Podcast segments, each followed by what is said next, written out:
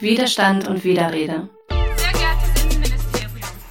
Bugün Ayşe Yeliz Bahide'yi anıyoruz. Gedenken ist Wut, Trauer, Widerstand. Für uns ist es wichtig, die Erinnerung zurückzuerkämpfen. Ich bin die vierte Generation und ich würde mir wünschen, dass kein Rassismus mehr gibt.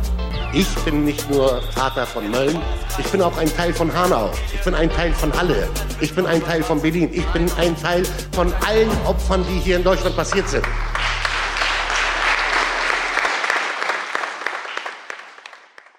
Herzlich willkommen zu der zehnten Folge Widerstand und Widerrede. Wir blicken heute ein weiteres Mal in die 90er Jahre zurück und möchten an die rassistischen Brandanschläge von Mölln im Jahr 1992 erinnern. Dazu spreche ich heute mit Ibrahim Aslan. Ibrahim ist Überlebender der Anschläge, Aktivist und politischer Bildner. Gemeinsam mit dem Freundeskreis in Gedenken an die rassistischen Brandanschläge organisiert er unter dem Motto Reclaim and Remember seit 2013 die Möllner Rede im Exil. Hallo Ibrahim, ich freue mich, heute mit dir sprechen zu dürfen. Hallo mein Lieber, die Freude liegt ganz meinerseits. Dankeschön. Im Vorfeld hatte ich so ein bisschen mir überlegt, wie ich einsteigen soll, weil normalerweise frage ich meine Gäste, ob sie das jeweilige Ereignis, das wir besprechen wollen, kurz nacherzählen können. Mhm. Aber so als Überlebender und somit als Zeitzeuge bist du ja dann immer in so einer Situation, in der du durch das Erzählen die erlebte Gewalt ständig aufs Neue in dir hervorrufen muss. Deshalb war ich mir so ein bisschen unsicher. Und dann hatte ich aber die diesjährige Möllner Rede im Exil gesehen und dein Onkel meinte, ich habe nicht mehr die Kraft, aber mein Neffe, also du Ibrahim, der hat die Kraft und deshalb dachte ich, ich frage dich, ob das für dich okay wäre, wenn du jene Geschehnisse der Nacht vom 23. November 1992 kurz skizzieren könntest für unsere ZuhörerInnen. Mhm. Sehr gerne. Also als allererstes ähm, bedanke ich mich dafür auch, dass ähm, du erstmal darüber nachgedacht hast, dass du mich fragen könntest, ob ich die Geschehnisse erzählen kann, weil zum Anfang hast du erzählt, dass ähm, die Geschehnisse mich eventuell wieder ähm, traumatisieren könnten, wenn ich darüber mhm. spreche. Das ist ja genau das, was die Gesellschaft immer wieder falsch macht. Ähm, sie schreiben den Betroffenen vor, wie sie zu sprechen haben, beziehungsweise sie gehen davon aus, dass sie bei, äh, bei Betroffenen etwas auslösen, aber, mhm. aber fragen die Betroffenen gar nicht, ob etwas bei denen ausgelöst wird. Also mhm. oftmals ist es so auch äh, in Gesprächen mit geflüchteten Menschen, aber das könnt ihr nochmal später nochmal explizit erzählen, äh, was mhm. die Thesen dazu sind. Aber oftmals ist es so, dass, äh, dass Geflüchtete sagen, ähm, naja, wenn man uns äh, fragt, dann äh, würden wir sehr gerne unsere Geschichte erzählen. Man fragt uns ja nie, ob, mhm. äh, was für eine Geschichte wir haben. Und genauso ist es mit Opfern und Überlebenden von rassistischen, antisemitischen, von antiziganistischen Taten, dass diese Menschen keinerlei Möglichkeit haben, ihre Geschichten zu erzählen, weil man sie nicht fragt, weil man immer davon ausgeht, wahrscheinlich aus einem solidarischen Hintergrund, so wie du gerade, und sagt, okay, ich will jetzt kein Traumata auslösen. Im Gegenteil, viele Menschen verlieren ihre Symptome, wenn sie ihre Geschichten erzählen. Mhm. Genau, das nochmal ganz kurz dazu. Also bei mir ist es auch tatsächlich so, dass ich meine Symptome verliere, wenn ich meine Geschichte erzähle. 1992 äh, im November, am 23. November wurde unser Haus von Neonazis angezündet. Es wurde in Mölln zwei Häuser von Migranten und Migrantinnen angezündet. Bei dem ersten Haus ist zum Glück keiner ums Leben gekommen. Die Neonazis, die das Haus angezündet haben, haben äh, anschließend, äh, nachdem sie das erste Haus angezündet haben, bei der Feuerwehr angerufen und haben das Telefonat mit Heil Hitler beendet, indem sie gesagt haben, wir haben ein Haus angezündet in der Ratzburger Straße und haben das Telefonat mit Heil Hitler beendet. Anschließend haben sie äh, gemerkt, dass sie noch Molotow-Cocktails übrig haben und haben das zweite vom Migranten bewohntes Haus angezündet in der Mühlenstraße 9. Das war das Haus, in dem wir leben. Und dann mhm. haben sie das äh, gleiche getan wie in der Ratzeburger Straße. Sie haben bei der Feuerwehr angerufen und haben gesagt, wir haben nun in der Mühlenstraße 9 ein Haus angezündet und haben das Telefonat ebenfalls mit Heil Hitler beendet. Also auch hier Glück im Unglück, dass äh, ein Tätermotiv nicht ausgeschlossen werden konnte. Und zwar der rassistische Motiv konnte nicht ausgeschlossen werden durch die Bekenneranrufe bei der Feuerwehr. Mhm. Als das Haus gebrannt hat, ähm, hat mein Opa ein Klingeln am Haustür gehört. Er ist dann runtergerannt, wollte die Tür aufmachen und ihnen sind die Flammen entgegengekommen. Er ist hochgerannt, hat alle ähm, aufgeweckt. Irgendwie er hat dann geschrien, wir brennen, steht alle auf. Anschließend hat er sich an der Laterne des Hauses abgeseilt und hat die Nachbarschaft informiert, weil die Feuerwehr ja beim ersten Haus war zum Löschen. Mussten Feuerwehrleute aus verschiedenen anderen Städten rausrücken, um unser Haus zu löschen. Und meine Oma hat dann, ist dann quer durch das Haus gerannt und hat dann geschrien, wir brennen, steht alle auf. Meine Mutter hat erzählt, dass sie aus dem dritten Stockwerk runtergeschrien hat, bitte rette meine Kinder. Diese Kinder waren ich und meine Schwester. Wir hatten im selben Zimmer geschlafen mit meiner Cousine im Mittelgeschoss. Meine Oma hat nasse Handtücher organisiert und hat das erstbeste Kind an der Tür geschnappt und in die Küche gebracht. Das war ich, mit der Hoffnung, dass die Küche nicht brennt. Anschließend ist sie unter einem Deckenbalken erschlagen worden und ist unter dem Deckenbalken, äh, Holzbalken verbrannt und gestorben. Meine Schwester und meine Cousine sind im Zimmer, wo wir zusammengeschlafen haben, durch Rauchvergiftung gestorben. Meine Mutter ist aus dem dritten Stockwerk runtergesprungen. Vorerst hatte sie meinen äh, kleinen Bruder, der acht Monate alt war, Namuk Arslan, aus dem Fenster geworfen. Und die Nachbarschaft hat ihn mit Bettlaken aufgefangen. Meine Tante hat ihren sechs Jahre alten Sohn auf den Schoß genommen und ist vom dritten Stockwerk runtergesprungen auf eine Matratze, die sie zuvor runtergeworfen hatte und hat sich die Hüfte gebrochen. Meine Mutter ist auch anschließend runtergesprungen und hat sich die Hüfte gebrochen. Ähm, gestorben sind meine Schwester Jelle, meine Cousine Aisha und meine Oma Bahida Arslan, äh, meine Cousine Aisha Yilmaz. Mhm. Die Feuerwehr hat äh, vier Stunden nach den Löscharbeiten festgestellt, dass noch ein Mensch im Haus drin sein muss. Ist dann hochgegangen und hat äh, dann einen kleinen Jungen entdeckt. Am Tischbalken hat er sich festgehalten und auf die Rettung gewartet. In der Küche und dieser kleine Junge war ich. Also meine Oma hat ihr Leben für meins geopfert. Und ich wurde dann vier Stunden nach den Löscharbeiten von den Feuerwehrleuten gerettet. Ja, mögen die drei in Frieden ruhen. Danke. Nach der Tat gab es ja bundesweit eine große Solidarisierung. Ich denke da beispielsweise an die ganzen Großdemonstrationen, an die Lichterkettenaktion, aber auch andere Stimmen waren wahrzunehmen. So ist beispielsweise der damalige Bundeskanzler Helmut Kohl mit den Worten, man wolle nicht in Beileidstourismus ausbrechen, der Trauerfeier ferngeblieben. Wie würdest du die Reaktion in der damaligen bundesdeutschen Öffentlichkeit einordnen? Mm. Also die Reaktion äh, der damaligen ähm, etablierten Politiker, sage ich mal jetzt so, jetzt nicht nur Helmut Kohl. Helmut Kohl ist auf jeden Fall eine Figur, die ganz viel Rassismus betrieben hat und auch die äh, durch ihn halt ganz viel Rassismushetze betrieben wurde. wenn man auch äh, anschaut, in welcher Zeit wir damals gelebt haben. Also das Grundrecht auf Asyl wurde ja zeitweise abgeschafft in den 90ern und ähm, das hat ja die CDU auch ganz viel beigetragen und auch hier ähm, äh, so berühmte Sätze wie das Boot ist voll, wir können keine Geflüchteten mehr aufnehmen. Daran hat sich die CDU sehr groß beteiligt in der Zeit. Und diese, ähm, diese Ausdrücke, ich möchte nicht dem Beileidstourismus beitreten oder ich möchte mich nicht mit äh, Migranten und Migrantinnen solidarisieren, das hat zu der Zeit äh, sehr gut gepasst, auch zu der Stimmung der Bevölkerung, zu der Stimmung der Gesellschaft, weil äh, wir als Migranten und Migrantinnen oder beziehungsweise Gastarbeiter zweiter, dritter Generation nicht in, ins Weltbild der weißdeutschen Dominanzgesellschaft gepasst haben. Und äh, wir sozusagen in deren Augen das Problem waren, warum noch mehr Geflüchtete nach Deutschland kommen und eventuell Deutsche ihre Arbeitsplätze verlieren sollten. So, das waren ja die ganzen Gerüchte, die betrieben worden sind ähm, was ja auch heute wieder zu beobachten ist. Von anderen rassistischen, antisemitischen Gewaltereignissen kennen wir Motive des Verschweigens, mhm. der Verdächtigung der mhm. Opfer, eine Täter-Opfer-Umkehr. Kannst du Vergleichbares über Mölln berichten? Definitiv. Es gibt sogar Beweise dafür, dass in Mölln eine Täter-Opfer-Umkehr gab. Also obwohl es diese Bekenneranrufe bei der Polizei gegeben hat, gehen ganz viele Menschen in Mölln immer noch davon aus, und zwar bis heute noch, dass mein Vater dahinter stecken könnte oder mein Onkel. Mein Onkel hat bei der Möllner Rede im Exil auch gesagt, seine letzten Sätze waren, ich möchte euch erzählen, dass ich beschuldigt wurde, ich und mein Bruder, obwohl wir nicht mal am Tatort waren, wir waren in Hamburg.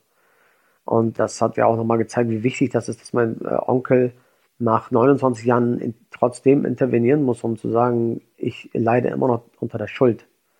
Mhm. Das zeigt ja, dass diese Bevölkerung äh, nicht nur damals, sondern bis heute kontinuierlich seit 29 Jahren in der Lage ist, eine Täter-Opfer-Umkehr äh, fortzuführen, um, um, äh, um Täter und Täterinnen aus der migrantischen Community festzulegen für rassistisch motivierte Taten von Deutschen.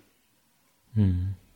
In anderen Interviews erzählst du davon, mit welcher Funktion und wie die Stadt Mölln in den ersten Jahren nach dem Anschlag Gedenkveranstaltungen geplant mhm. hat, also zur Imageverbesserung. Ja. Rassismus wurde mit keinem Wort erwähnt, sagst du. Genau. Interreligiöse, interkulturelle Veranstaltungen wurden bevorzugt. Die Hinterbliebenen wurden nicht einbezogen. Mhm. Was sagt diese Herangehensweise damals über den Umgang der Institution mit Rassismus aus? Und welcher der Muster können wir heute noch erkennen? Also vorerst, alles, was ich sage, versuche ich auch immer wieder mit Beweismitteln zu belegen.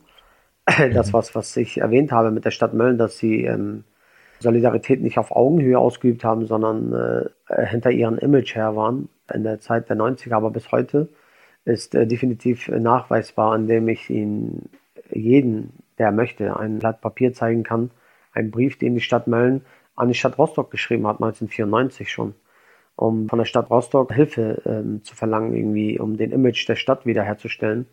Allerdings wird in diesem Brief geht keinerlei, äh, keinerlei Wörter hervor, in denen es um Betroffene geht, um denen es um Angehörige geht.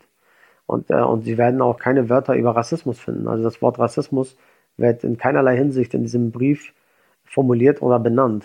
Und die Stadt Rostock antwortet ähnlich. Also wenn wir über Institutionen sprechen, wie die ähm, gegenseitige Institution dann auch antwortet, dass die Stadt Rostock, ihr könnt euch erinnern, 1992 waren ja die rassistischen Pogrome in Rostock-Lichtenhagen mhm.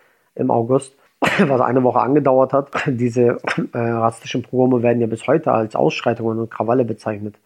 Und dementsprechend hat die äh, Stadt Rostock den Bericht zurückgeschrieben, in dem sie gesagt haben, die Ausschreitungen und Krawalle haben auch unserem Image extrem geschadet. Und es kommt noch dazu, dass unser Bürgermeister, Herr Dr. Kielemann, zurücktreten musste von seinem Amt äh, mhm. aufgrund der äh, Ausschreitungen in Rostock-Lichtenhagen. Also hier ist das Opfer definitiv klar für die weißdeutsche Dominanzgesellschaft. Sie sehen sich selbst betroffener als die Betroffenen selbst. Und das ist ein, ein, ein fataler Umgang mit den Geschehnissen. Und aus diesem Grund sprechen betroffene Angehörige von rechter rassistischer antisemitischer Taten, sie sagen bewusst, der zweite Anschlag nach dem Anschlag. Und äh, mit diesem Anschlag ist formuliert, wie die Politiker mit den Geschehnissen umgehen, wie die Medien mit den Geschehnissen umgehen, wie die Gesellschaft mit den, äh, mit den Geschehnissen umgehen. Mhm. Äh, das, ist, das ist klar, defi klar definiert von Betroffenen. Also sie sind dem zweiten Anschlag zum Opfer gefallen und äh, mhm. sie formulieren das auch so, dass sie das, dass sie das noch mehr geschädigt hat als der erste Anschlag und dass das sie noch mehr traumatisiert, weil es ein alltäglicher Rassismus ist, den sie ausgesetzt sind, alltäglicher alltägliche Diffamierung ihrer Persönlichkeit, alltägliche Stigmatisierung und Instrumentalisierung. Und äh, das schädigt die Menschen noch mehr. Und das ist auch ähnlich heute zu beobachten. Also wir können extreme Beispiele sehen, wie Politiker und Politikerinnen und aber auch Medien mit, mit Geschehnissen umgehen. Also nehmen wir das Beispiel NSU. Da haben sie Menschen mit Dönerfleisch verglichen. Dönermorde haben sie das genannt. Wir mhm. haben die Familien der, in, in, den Familien der Ermordeten die Täter vermutet. Sie haben elf Jahre lang die Familien beschuldigt. Es mussten drei deutsche Neonazis sich selbst enttarnen, damit die Polizei erst darauf kommt, dass es rassistisch motivierte Taten sind. Und ähm, gucken, schauen wir rüber nach Hanau, obwohl es ein, ein klare, klarer Fall von Rassismus gibt, haben wir Shisha-Morde gehört. Wir, haben mhm. Äh, äh, Shisha-Bar-Morde gehört. Irgendwie die Menschen wurden mit Shishas verglichen. Und wir haben so total ähnliche, fatale, rassistische Umgänge der Gesellschaft, der Medien mit Betroffenen, wo mhm. ich sagen kann, diese Gesellschaft ist in der Lage, wenn sie nicht betroffen ist von einer Tat, äh, Menschen äh, aus der Gesellschaft auszuschließen, indem sie sie ebenfalls diskriminieren, ebenfalls äh, kriminalisieren und stigmatisieren. Und das passiert täglich, wenn die Opfer aus der migrantischen Community kommen. Mhm. Ich erinnere mich, dass ich auch in den letzten Tagen von eben ihren Briefen gelesen habe, die die Stadt Mölln anscheinend zurückgehalten hat, von denen du und deine Familie auch erst vor wenigen Jahren erfahren habt. Mhm. Ja, es waren Solidaritätsbriefe, die ähm, aus der gesamten Bundesrepublik Deutschland von, der, von, der, von ganz vielen Menschen formuliert wurden und geschrieben an die Familie geleitet. Äh, diese Briefe sind äh, ungefähr ein, zwei, drei Tage nach dem Anschlag äh, geschrieben worden. Also ihre ähm, äh, die Situation kurz geschildert, aber auch äh, ihre emotionale Zuneigung zu der Familie kurz in den Briefen geschildert, aber auch direkte Hilfen waren formuliert. Und äh, diese Briefe wurden an unsere Familie geschickt. Damals hatten wir ja keine Adresse. Durch den rassistischen Brandanschlag hatten wir erstmal keine Unterkunft. Und äh, die Briefe wurden dann in einer Teestube gesammelt in Mölln und auch in, im Ordnungsamt. Und alle Briefe wurden zusammen dann der Stadt Mölln übergeben, sodass sie das der Familie übergeben sollten. Und die Stadt Mölln hat sich einfach überlegt, die Briefe zu archivieren erstmal. Mhm. Es waren 1400 Briefexemplare, die die Stadt Mölln dann erstmal archiviert hat. Und nach 27 Jahren, also 2019, habe ich durch einen Antifa-Freund, der im Archiv dort äh, recherchiert hat, herausgefunden, dass dort Briefe für uns hinterlegt sind. 1400 mhm. Briefexemplare. Als ich dann angerufen habe, hat, die, hat der Archivar zu mir gesagt, naja, Sie können die Briefe abholen kommen. Und Sie hätten ja auch bis jetzt fragen können, ob die Briefe hier liegen. Also so banale Ausreden, ohne irgendwie äh, darauf zu kommen, die Familie hätte doch gar nicht wissen können, dass die Briefe hier liegen. Also wir müssen doch die Familie daran informieren. Diese, diese Mühe hat sich die Stadt Mölln und, und, und der Archivar sich gar nicht erst gemacht, sondern erstmal auf die Idee kommen, die Briefe so lange zu archivieren und die Solidarität den Betroffenen so lange zurückzuhalten, äh, bis es geht, bis die Betroffenen auf die Idee kommen, diese Briefe zu finden. Also so skurril. Und wenn, wenn man sich die Briefe anschaut, also es ist total fatal. Also in, es haben zum Beispiel Holocaust-Überlebende uns geschrieben. Mhm. Ich meine, wir haben jahrelang Kontakt zu, zu Überlebenden und Angehörigen von Holocaust gesucht. Wir wollten Vernetzung zwischen Betroffenen haben. Wir hatten mhm. die Möglichkeit, schon in den 90ern eine Vernetzungsader zu bauen, eine Allianz mhm. zu bauen. Und was ist passiert? Sie haben uns das zurückgehalten. Genauso wie ganz viele Hilfsangebote von, von irgendwelchen Architekten und so. Wir haben Häuser gesucht, wir haben lange, jahrelang Häuser gesucht in Mölln, in denen wir leben können. Und keiner wollte uns, äh, uns zur Miete dort leben lassen, weil uns so ein, so ein Schicksal getroffen hat. Weil wir die Familie waren, die vom Brandanschlag äh, gesegnet war, weil wir ein Schandfleck waren für die Stadt Mölln, haben uns keine Wohnung gegeben. Und wir hatten in den Briefen Formulierungen, dass das Architekten uns eventuell unterstützen können. 27 Jahre lang wurde diese Hilfe zurückgehalten. Das muss man sich mal auf der Zunge zergehen lassen. Und diese Briefe haben wir jetzt in unserem Besitz. Das macht sprachlos. Ich ja. weiß nicht, was ich dazu sagen soll. Das naja, ist krass. Das ist krass. Und wenn wir beide mal überlegen, werden wir bestimmt auf den gemeinsamen Nenner kommen und sagen, was ist denn mit Rostock-Lichtenhagen?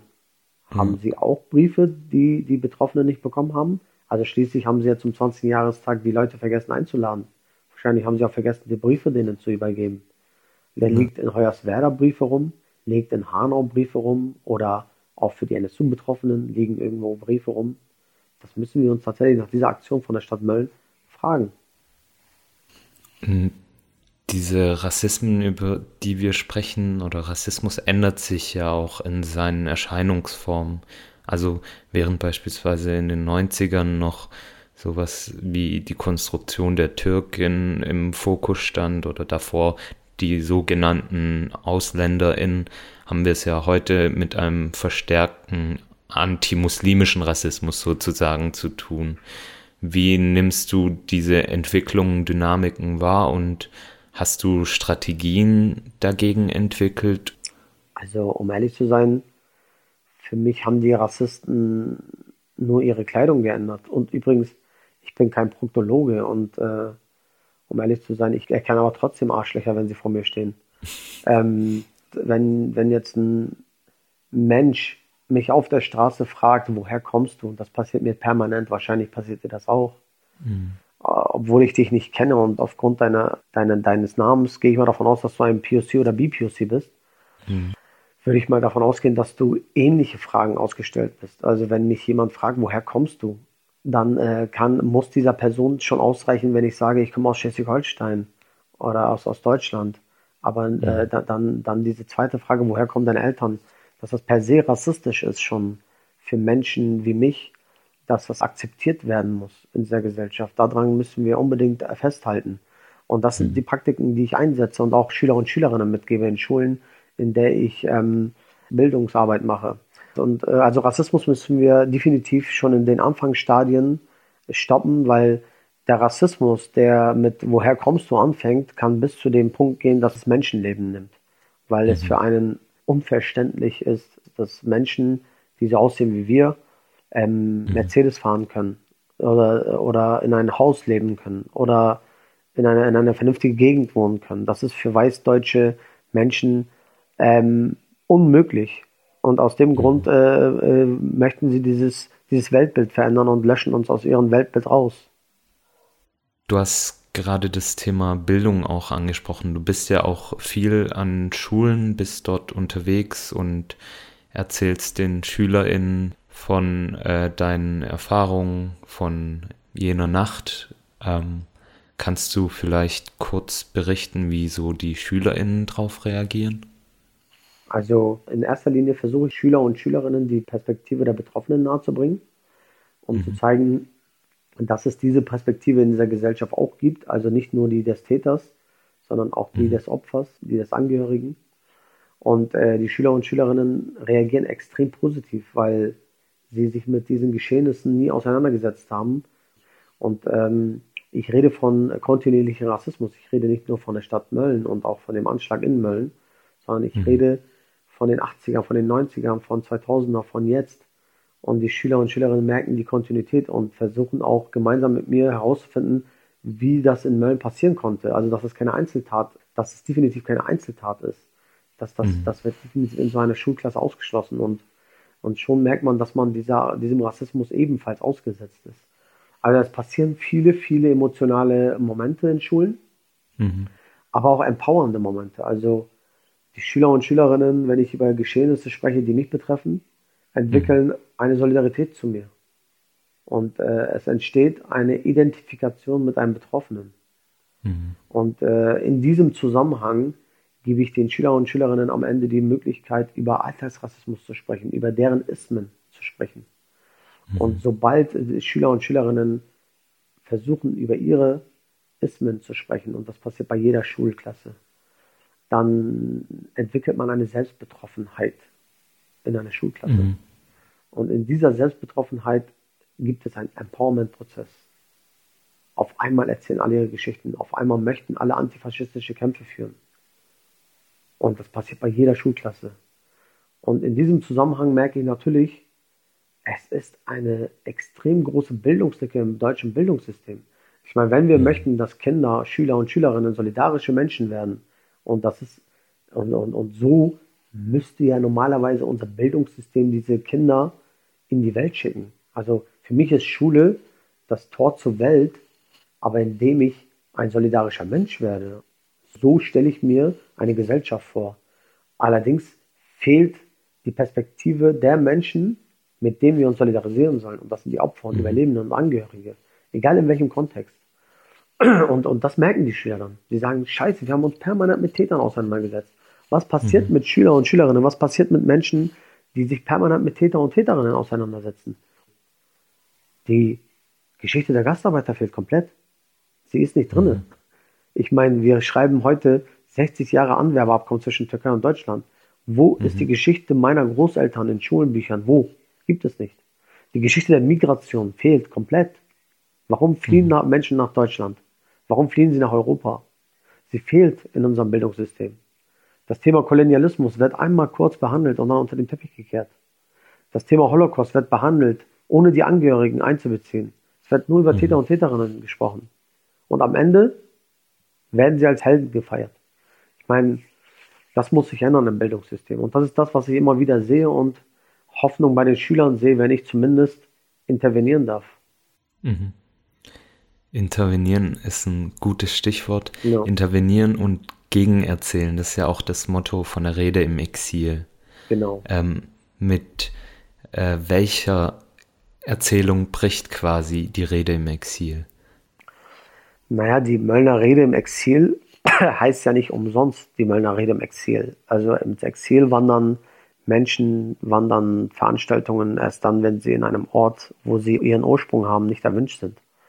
Und äh, genauso war das ja die, mit der Möllner Rede im Exil.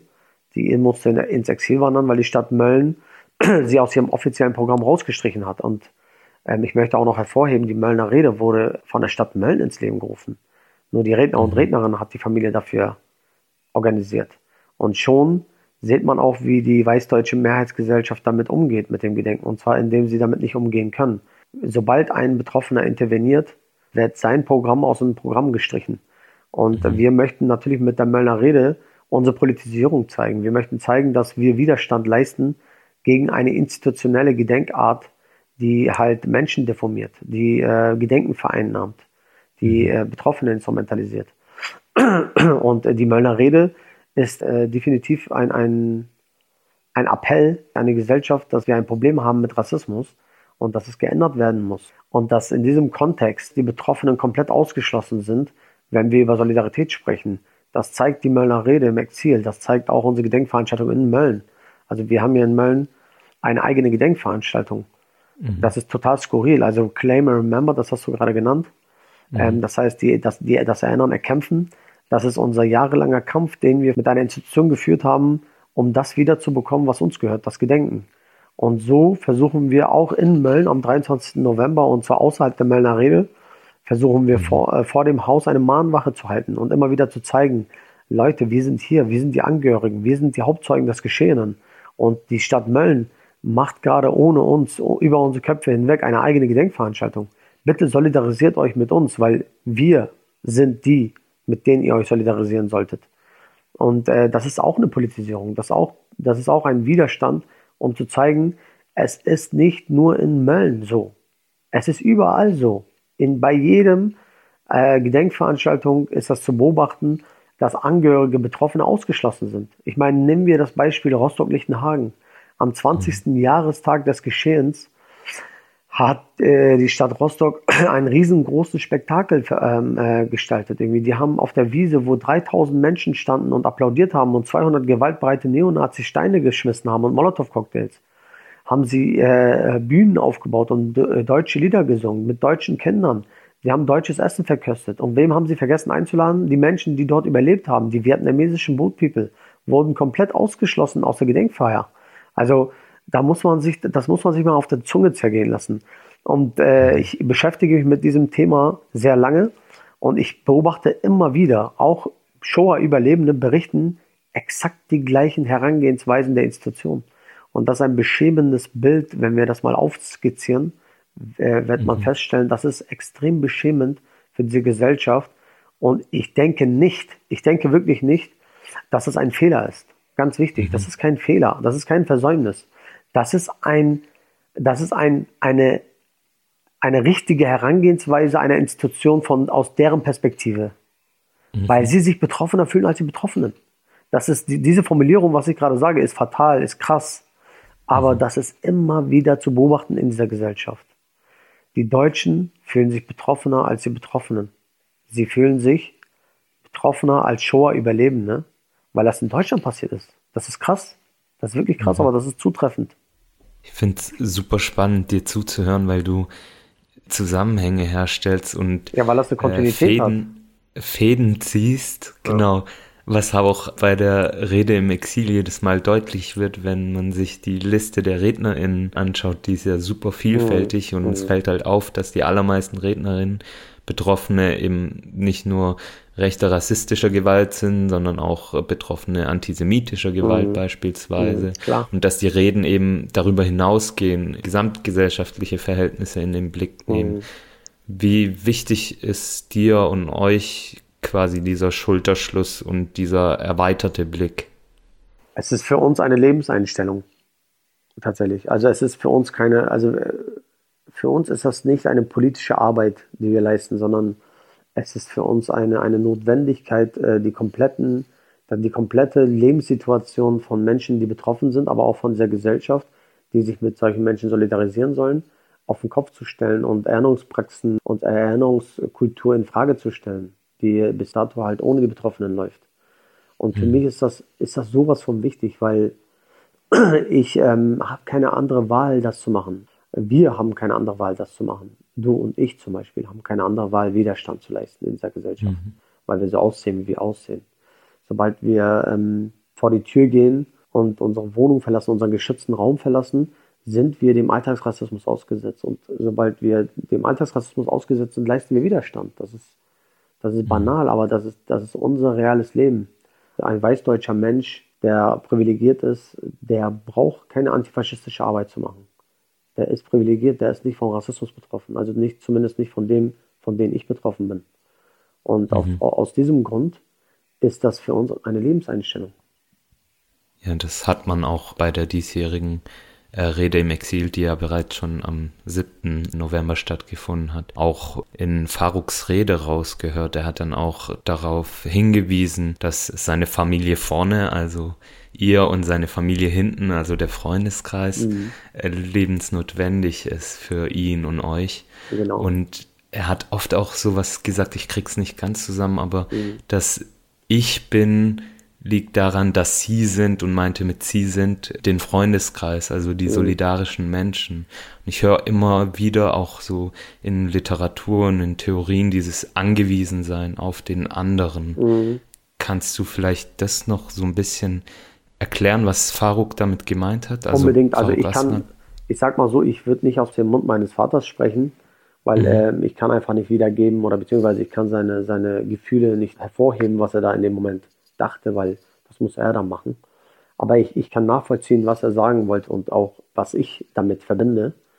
Und äh, das, was ich damit verbinde, ist, oder beziehungsweise auch, was ich immer wieder sage, ist, dass der Grund, warum Menschen heute Widerstand leisten, ist, dass es sie immer noch Hoffnung in dieser Gesellschaft sehen. Die sehen, die sehen wirklich, dass, dass diese Gesellschaft sich ändern kann. Die sehen, dass es solidarische Menschen in dieser Gesellschaft gibt.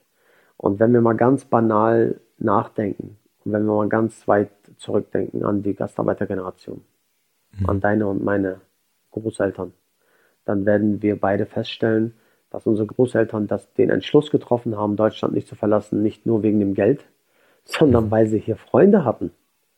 Ne, sie hatten Freunde, sie, hatten, sie hatten Menschen, die sie akzeptiert haben, sie hatten Menschen, die mit denen gemeinsam gelebt haben. Irgendwann wurden sie Arbeitgeberinnen der, äh, dieser Menschen und haben sich etabliert in diesem Land. Sie haben die Kulturunterschiede zusammengefügt. Sie haben ein wenig die deutsche Kultur in sich geführt und ein wenig die, die türkische Kultur. Und schon hat man eine neue Gesellschaft gebaut. Eine Gesellschaft der vielen. Ne? Und in, in, der, in der wir repräsentiert sind und jetzt wir als dritte, vierte Generation Gastarbeiterkinder hier sagen können, wir sind ein Teil dieser Gesellschaft, wir sind Deutsche. Daran haben unsere Großeltern beigetragen. Und ähm, das hängt alles damit zusammen, dass es solidarische Menschen gibt in diesem Land. Weil wenn alle Neonazis wären, wenn alle uns nicht wollen und wenn jeden Tag täglich Häuser brennen würden, wie in den 90ern, dann ist doch total klar, dass man einen geschützten Raum für sich sucht und das Land verlässt und in einem anderen Land flüchtet. Ich meine, warum flüchten Menschen? Sie flüchten vor Krieg, vor Gewalt, vor Hunger. Und dem wären wir dann ausgesetzt. Aber die solidarischen Menschen haben uns das Gegenteil bewiesen. Und das ist zwangsnotwendig. Wir brauchen sie. Und für diese Leute, für diese Menschen, die uns unterstützen, auch ganz wichtig in diesem Punkt zu sagen, das hat auch mein Vater formuliert, dass sie selbst wissen, wenn es um das Thema Rassismus geht, dass sie nur die Möglichkeit haben, ausschließlich sich neben und hinter uns zu stellen, aber niemals vor uns, weil wir sind die Experten vor Rassismus. Du hast schon an einigen Punkten jetzt in unserem Gespräch das Wort Widerstand benutzt. Mm, Wie der Name von dem Podcast auch sagt, beschäftigen wir uns viel in unserer Arbeit eben mit widerständigen Momenten. Und kannst du vielleicht als eben Überlebender und Aktivist für dich definieren, was Widerstand ist? Also die Definition vom Widerstand ist sehr, sehr schwierig. Das, ähm, das ist, ähm, es ist in, in jeder Form, in, also in jeder Lebenslage notwendig, für mich beispielsweise. Also für mich ist Widerstand ein ständiger Begleiter. Und überall, wo ich bin, versuche ich zu intervenieren. Ich versuche mich einzumischen. Ich weiß, dass ich Repressionen ausgesetzt bin und, und aus dieser Repression heraus muss ich Widerstand leisten, damit ich nicht unterdrückt werde. Damit ich weiß, dass ich nicht gleichberechtigt bin. Ich weiß äh, eventuell, dass ich äh, nicht die gleichen Chancen habe, obwohl ich die gleiche Staatsangehörigkeit habe. Ich weiß, dass ich nicht privilegiert bin aufgrund meiner Hautfarbe, aufgrund meines Aussehens. Trotz all dem, trotz all dem leiste ich Widerstand. Das ist für mich Widerstand. Also Widerstand bedeutet für mich einfach, das habe ich aber auch eben gerade gesagt, sobald ich vor die Tür trete, leiste ich Widerstand in dieser Gesellschaft. Und deswegen ist für mich Widerstand ein alltäglicher Begleiter. Das ist für mich die Definition von Widerstand. Vielleicht dann zu guter Letzt die Frage, Welche Art von Intervention wünschst du dir von der gesamten Gesellschaft? Ähm, eine Intervention auf Augenhöhe mit Betroffenen. Und zwar partizipativ. Also, das ist dringend notwendig, dass Betroffene einbezogen werden. Mhm. Und dass das auf Augenhöhe passieren muss. Also, dass Betroffene und Angehörige von rechter, rassistischer, antisemitischer, antiziganistischer und äh, sexistischer, also von allen Gewalttaten Menschen auf, mit, auf Augenhöhe, mit denen kommuniziert werden muss. Und, und wenn es um Gedenkkultur geht, ganz wichtig, müssen mhm. wir immer wieder akzeptieren, dass es um die Betroffenen geht, um, um die Angehörigen und dass das Gedenken denen gehört. Und auch das auf Augenhöhe mit denen kommuniziert werden muss. Und für die Gesellschaft ist es dann eine Notwendigkeit, dass wir erinnern, gemeinsam erinnern. Und, und, und an diesem Punkt müssen wir beides unterscheiden und sagen, wir können als Kollektiv erinnern, aber das Gedenken überlassen wir die Betroffenen. Und das nennt mhm. man, und das ist für mich Intervention auf Augenhöhe. Mhm. Ja, lieber Ibrahim, ich danke dir auf jeden Fall für deine starken Worte und wünsche dir solidarische, kämpferische Tage mhm. rund um den Jahrestag mhm. und ein kraftvolles Erinnern und Gedenken. Danke. Danke, danke dir auch.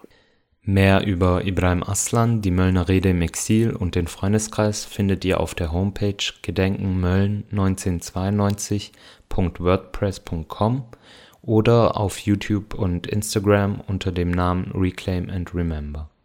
Ich arbeite beim Verband Binationaler Familien und Partnerschaften in Leipzig im Modellprojekt und Sichtbarkeiten in der Migrationsgesellschaft.